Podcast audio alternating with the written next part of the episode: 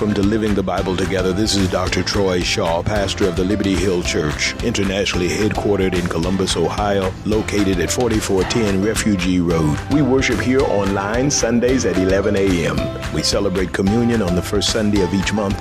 Our Bible study is on Wednesdays at 7 o'clock p.m. For additional information, log on to livingthebibletogether.org. Join us here weekly as we're living the Bible together through education, missions, and ministry. Liberty Hill, living the Bible together through education, missions, and ministry.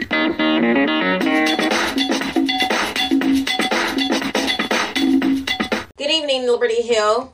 Tonight's Bible study will be coming out of 1 Samuel chapter 10, verse 17 through 27, and I'll be teaching out of the NI version.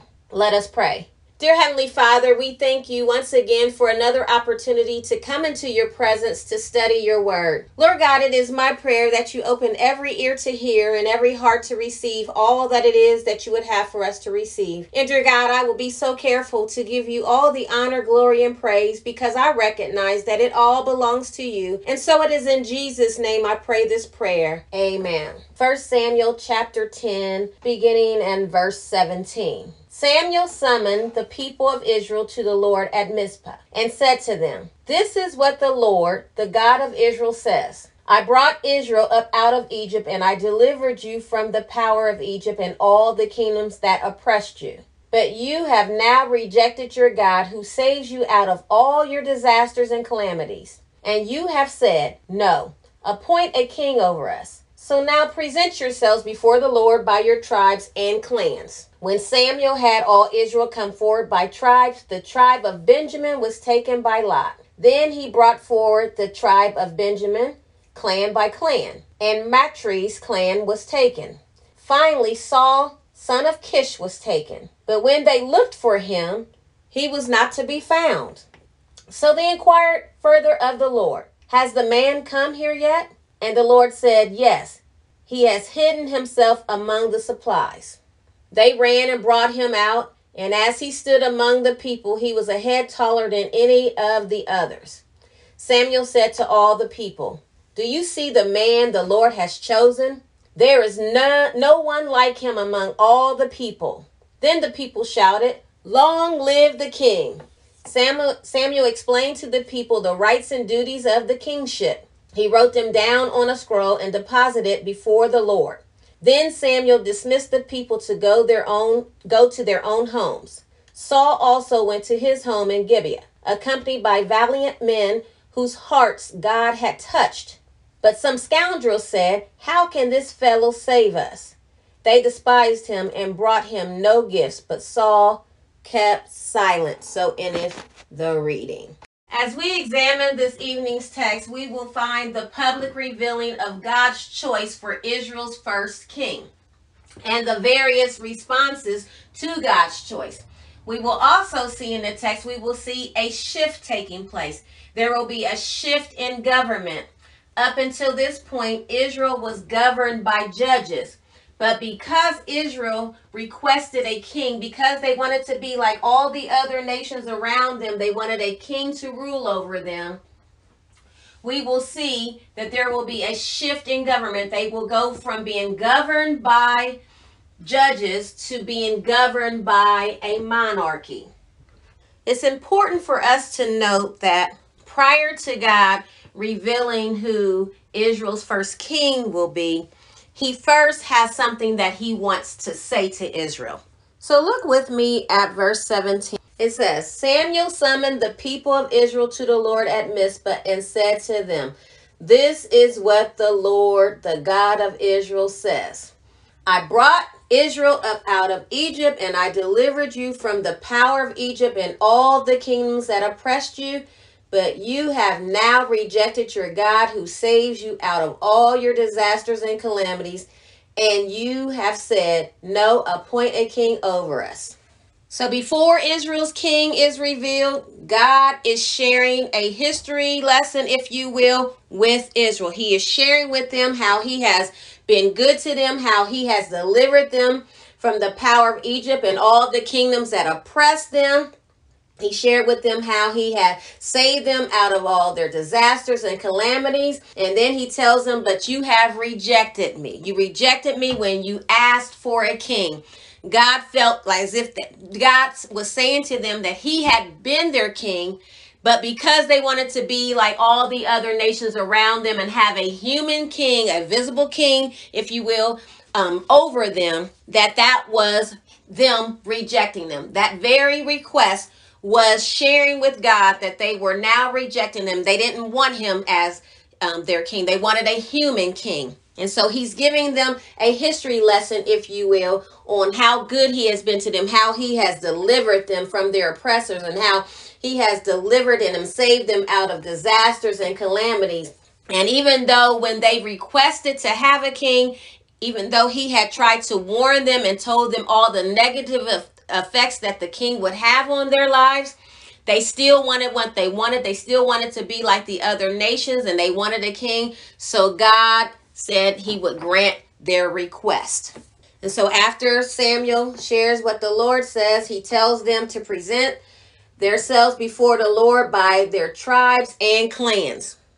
And in verse 20, when Samuel had all Israel come forward by tribes, the tribe of Benjamin was taken by Lot. What is taking place here is that Samuel is using the casting of lots to select who God is choosing to be the first king of. The casting of lots was a process used in those times to reveal God's will. And so Samuel is using this process to select God's who God is choosing for Israel's first king. So the first lot that was cast, the tribe of Benjamin was taken. And then they bring forth the clan, uh, Benjamin's clan, clan by clan, and the clan of Matri's clan was taken. And out of Matri's clan, finally Saul, son of Kish, was taken. And I know that can be difficult to understand, so I'm going to try to explain it in a more simpler way. Think about it this way. Think about the church, the Liber- Liberty Hill as being a tribe, New Birth as being a tribe, and First Church as being a tribe, and um, Ebenezer Baptist Church as being a tribe. When the the lots was cast, Liberty Hill was the tribe that was selected. So Liberty Hill would come forward, and then another lot would be cast, and out of Liberty Hill, a family, which they referred to them as clans. And so, like the Haynes family, or the Curry family, or the Hodge family, or the Shaw family, or the Brooks or Thomas family. So, out of that clan, a lot would be cast, and then a family would be taken. Let's say that family was the Thomas family. And so another lot would be cast, and out of the Thomas family, someone out of the Thomas family um, would be selected. And so what happened is out of Matri's family, out of the clan of Matri, Saul was taken. He was selected to be Israel's first king. But what is interesting here is that although Saul was chosen, although he was the one who was selected by God to be Israel's first king, he was not present. The text says that he was not to be found. He, when they looked for him, he was nowhere to be found. So, what do you do when the person who God selected is nowhere to be found? What do you do? Do you cast the lot again and go with someone else? What do you do in this case? Do you move on? Do you wait until he appears? What do you do in this case? What do you do when the one that who God selected can't be found? Let's look at verse 22. When they looked for him and he could not be found, verse 22 says, So they inquired further of the Lord. So instead of moving on or instead of casting another lot to select someone else, they inquired of God, which is the right thing to do. It was God who was doing the selecting. So if the person who God selected was nowhere to be found, it only makes sense to go back to the one who was doing the selecting. So they went and inquired of God. They are saying, had and they said to him, Has the man come here yet? But how many of us would have done the same thing as the Israelites did? How many of us, when we cast a lot, or when God has made his selection of who he was choosing to be in a particular position or to serve in a particular role, when that person is nowhere to be found, how many of us would inquire of the Lord? Or how many of us would choose to move on and do something else? Or to make another selection? How many of us will fail to go back and seek God about it, but instead choose to do something else? Choose to pick someone else, choose to move on in the process without seeking God. But that's not what they did. 22 says they inquired further of the Lord and they asked, Has the man come here yet? And then the Lord responded, Yes, he has. But look at what God says.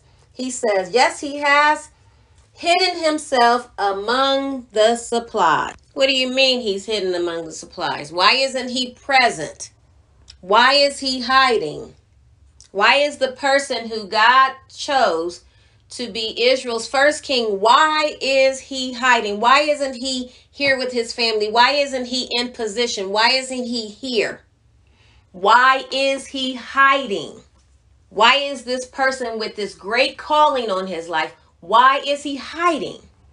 The person who God selected, the person who God chose, the one who God said would deliver them out of the hands of the Philistines the one who he says is going to lead his people. Why is he hiding? Why isn't he there? Why isn't he present? Before we pass judgment, there are many of us are doing the same things. We are called by God, we are chosen by God, but we too are hiding. Hiding in the pews. God has called you to or chosen you to preach the gospel, but you're hiding in the pews. God has chose you to be a to be an entrepreneur, but you're hiding in that nine to five, that job. You're hiding in that same position you've had for over 10 or 15 years. How many of us are hiding? God has chosen us for a particular task or a particular assignment, but we're hiding. How many of us have God called to go back to school, but we're hiding behind our excuses? We're too old, or the time has passed, too late for me. What about those who God is calling to remarry, but you're hiding behind the excuse of what happened in your last marriage?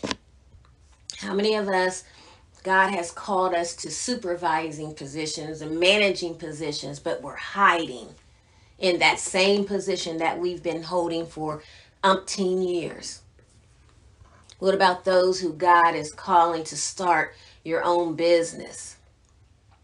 But you're hiding behind the excuses of what if it fails? Scared to step out, hiding.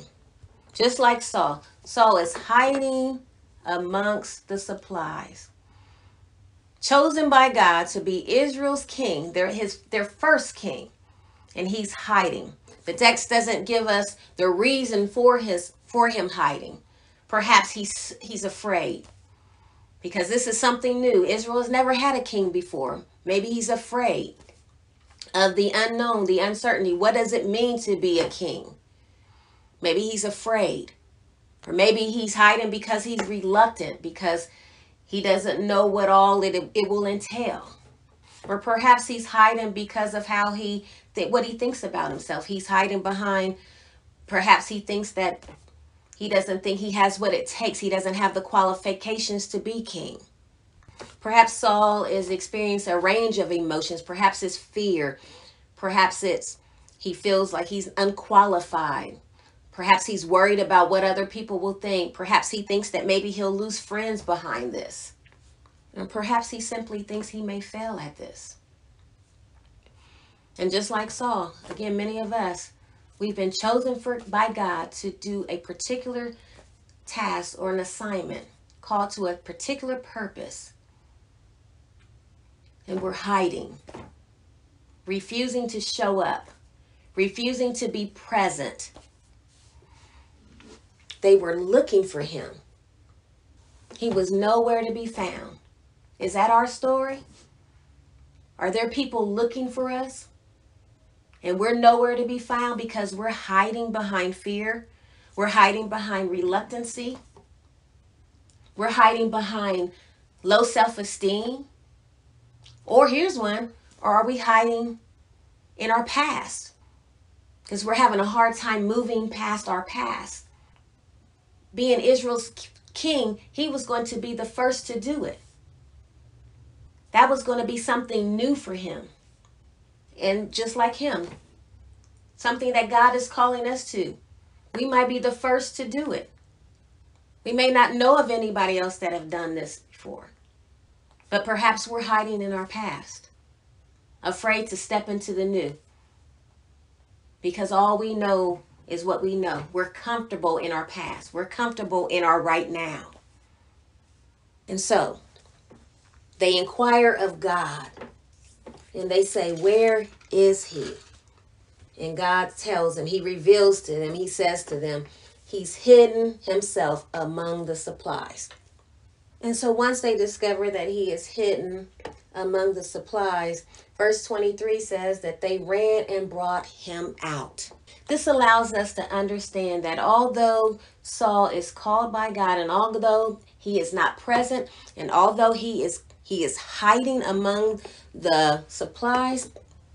What this shares with us is that although he's hiding, it still does not cause him to not be able to be who he's supposed to be. In other words, his hiding does not disqualify him from the calling. Hiding or not, he is still chosen by God to be Israel's first king. Hiding doesn't disqualify him. He it he he has not forfeited his calling. He is still chosen by God to be Israel's first king. And the same is true for us. No matter how much we have hit we have hidden ourselves, no matter for how long we have hidden ourselves, no matter where we have hidden ourselves, we are still called by God. We are still chosen by God. We are not this um us hiding ourselves does not disqualify us. We have not forfeited our calling, we are still called by God to serve in the role that He is calling us to serve in. The Bible is filled with many people who God had chosen to do a particular task to do a particular task and it doesn't matter the excuses that they gave or what or if they chose to go in a different direction than the direction that God was sending them in at the end of the day when God chooses you you will accomplish that very thing that God has called you to do. He called Moses to go to Pharaoh to call uh, to tell Pharaoh to let his people go. Moses told him that, you know, I'm not good at speaking. I stutter. God says, you're going to do it anyway. He gave him, he, he provided him a solution, but he still was chosen by God to deliver the people of Israel out of Egypt. He could not get out of it no matter what he tried to do. The same thing with Jonah. God sent him on a particular task, on an assignment. He chose to go in a different direction, called himself hiding on a boat. God found him. He still had to do what God called him to do. No matter where you try to hide, no matter where you try to go, when God has a calling on your life, He will send people after you to get to um, retrieve you. He will send people after you to bring you back to where you are supposed to be. And so they ran and brought him out. And it says, And as he stood among the people, he was a head taller than any of the others. Verse 24 Samuel said to all the people, Do you see the man the Lord has chosen? There is no one like him among all the people. This allows us to see that there was no one who can who there was no one to be compared to um, when it came to Saul. He stood a head, head and shoulders taller than any of the others and Samuel said, Do you see the man the Lord chosen? There is no one like him among all the men. And just like Samuel, there is no one like you who God has chosen. There is no, there is not another you. There is only one you. No one can compare with you. No one can compete with you. God has chosen you. You are you and there is none that is like you. No one can duplicate you. No one can do it like you can. People might try to imitate you, they might try to duplicate you, but what they will find is that they will not be able to do it. They will fail at it. There is only one you. They will try to copy your style. They will try to mimic your voice. They will try to do it like you do it. But again, there is only one you. There is only one you. And there is no one in out throughout this earth that is like you. God called you. And like Samuel, I mean, like Saul, he is called, he is being called the first king of Israel. That is something new. He's called to something new, something that has never been done before in Israel. Yes, the nations around them have a king, but Israel has never had a king. Saul will be the first to do it. Just like Saul being the first to do it, many of us there we will be the first to do it. And yes, it will come with some uncertainty. Yes, you will have uh, some fear, but know this if God called you, He will equip you to do exactly what He called you to do. The only requirement we have is to be obedient and to follow His instructions. If we can do our part, He's going to do the rest. He's got you. He's got you with your going in and you're coming out. He's got you covered. He's going to equip you to do the exact thing that He has called you to do. You will not fail, so you don't have to fear that. You don't have to worry about being unqualified because He will qualify you because He called you. You don't have to worry about what people think. You don't have to worry about any of that. All you need to worry about is what God has called you to do and to make sure that you do it with excellence. And so after Saul emerges from being from hiding amongst the supplies, and once the people see him and uh, Samuel presents him to the people, they respond and they say, they shouted, Long live the king. And so this response is a response of acceptance. They are accepting God's choice. It doesn't matter that he wasn't present. It doesn't matter that he was hiding amongst the uh, supplies. What matters is that it is God's choice. It is Saul, Saul is the one who God chose. And because God chose him, the people have accepted God's choice and they shouted, Long live the king. They are embracing God's selection. They are embracing God's will. And God's will is for Saul to serve as Israel's first king.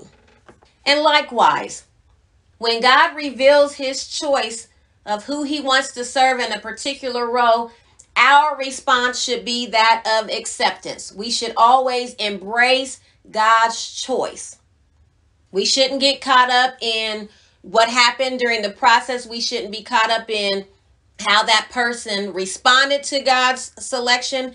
We should always be receptive to God's selection. We should always receive that with acceptance. We should never be get caught up in the process of what um, how someone who got selected responded. We should never get caught up in that. We should all the the most important thing is did God choose him? If God chose him or her, then that's how we then that's what we should accept. And so after the people accepted God's choice, Samuel explained to the people the rights and duties of the kingships. He wrote them down on a scroll and he deposited it before the Lord. And then Samuel dismissed the people to go to their homes. And so in verse 26, Saul also went to his home in Gibeah, accompanied by valiant men whose hearts God had touched. And so here we have the second response to God's choice for a king. And that response is that of support. Verse 26 it says that valiant men, meaning courageous men, whose hearts God had touched, accompanied Saul home. God had um, he had touched the heart of some particular men to be a support system for Saul. And in the same way, in a similar way, God will provide us with a support system. There will be people that he have that he touched their heart. There will be a select a select number of people who God will touch their heart to serve as a support system for us. People who are courageous, who are non-fearful, who will be a support to us. When we think of the word support, we think of someone or something that serves as a foundation. God will not leave us out here just hanging by ourselves. He will send someone to be a support for us, someone who will serve as a foundation, a support system, someone who He has touched their heart. They will have a heart to serve us. They will help to serve in order to complete the task that God has given us to complete. Those who won't be in competition with us, those who um, see our vision, those who will help carry out our vision, not those who just want to be connected to see where they can get because they are attached to us or to um, or to become attached in order to be in the limelight with us not that type of people. No god is going to touch the heart of those who who whose goal is to serve us in order to move our vision forward in order to be a great support system for us those who we can lean and depend on those we don't have to worry about competing with those who will not betray us those who are not looking for an opportunity to um, advance their careers but no, these will be people whose sole purpose is to serve us. And so God touched the heart of these men, these valiant men, these courageous men who accompanied Saul home. But not only was um, the response of acceptance, where the people received God's choice, and then the response for um, the choice of God was the response of a support system but also, as we continue to look in verse 27, it says, But some scoundrels said, How can this fellow save us? They despised him and brought him no gift. And so we see the third response to God's choice of a king was that of opposition. Those who are not embracing God's choice, those who are resisting God's choice or are in defiant of God's choice these particular people are not feeling Saul being chosen as Israel's first king. In fact, they say, How can this fellow save us? They are questioning his qualifications. They don't think he has what it takes to be king. And likewise, there are going to be times where there's going to be people that are going to accept us there's going to be people that's going to be um, serve as a support system but there's also going to be people that are going to be in opposition. They're not going to they're not going to um, support us. They're not going to accept us they're going to oppose us meaning that they're going to resist us. They're going to have a lot of things to say about us. But despite of the opposition it still doesn't change the fact that god chose saul and it doesn't change the fact that god has chosen us they're talking about how is he going to save me? How can he save us? Well, God knows because that's why God chose him. They may not see it. They may not understand it. They may, not, they may not even believe it.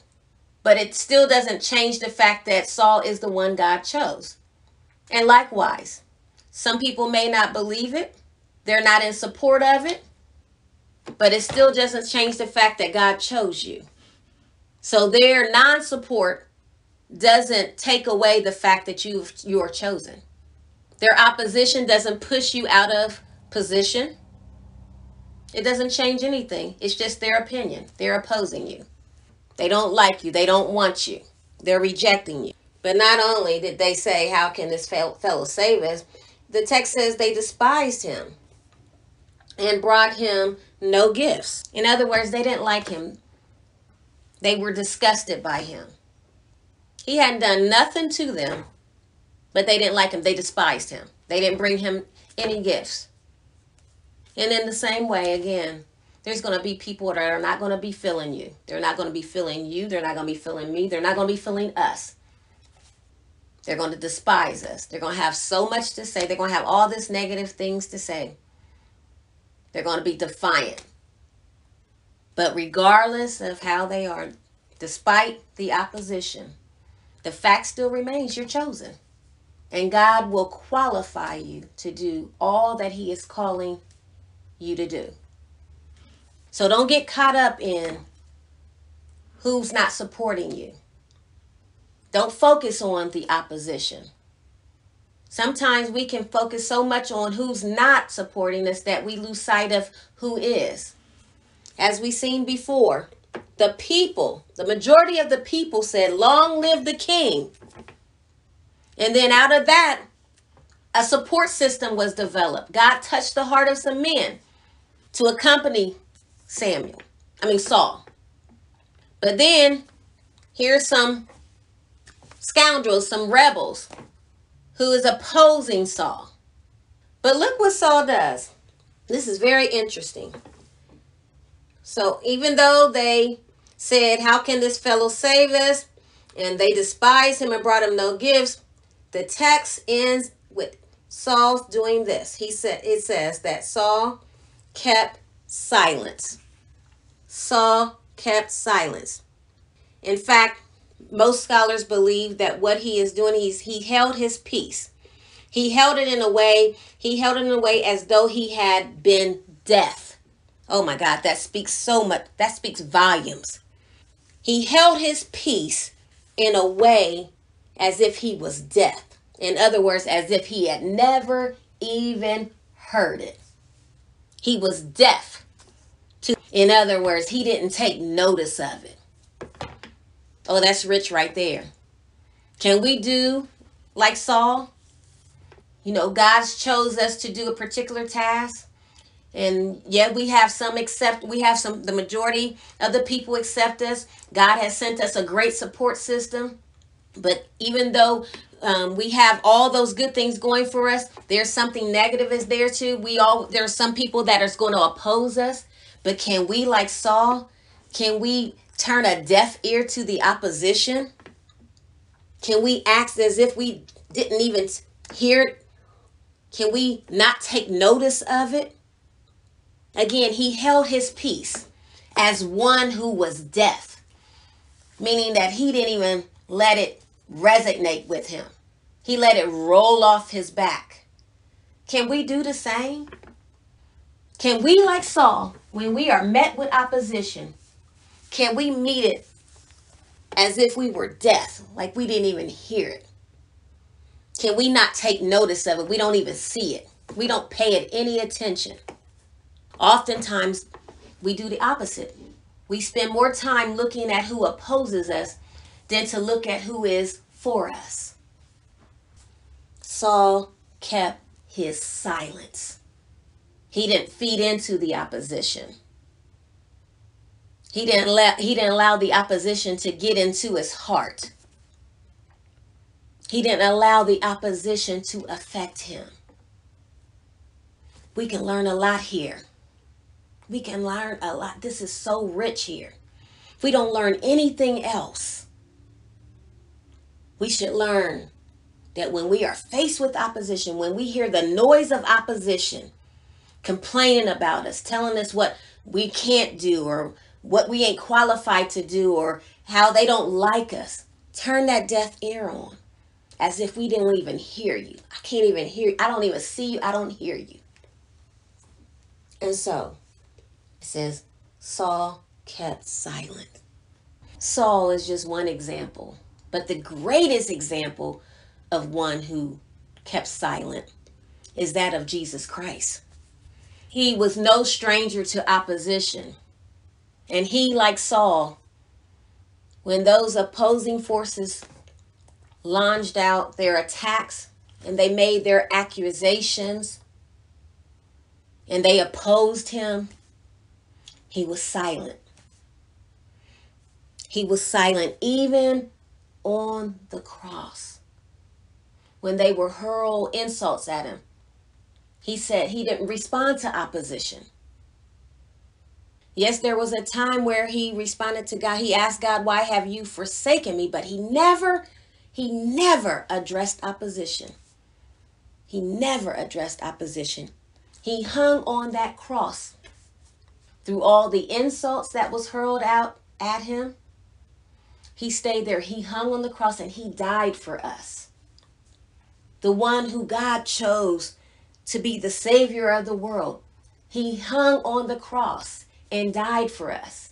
And not only did he hang on a cross and he died, but he was buried in a borrowed tomb. The one God chose to be the Savior of the world. The one God chose to save you and I. He was buried in a borrowed tomb. But on the third day morning, that very one who God chose to be Savior of the world, he rose with all power in his hand. And that is the good news. But it doesn't stop there. He is coming back again. He is coming back again. And that is the good news. And so, again, we see here Saul was chosen to be Israel's king, there, his very, the very first king. And because of God's choice, there was some acceptance, there was a support system, and there was opposition. But when the opposition arose, he was silent. He took a deaf ear to opposition. He didn't allow it to touch him. And so that inc- that concludes our Bible study this evening.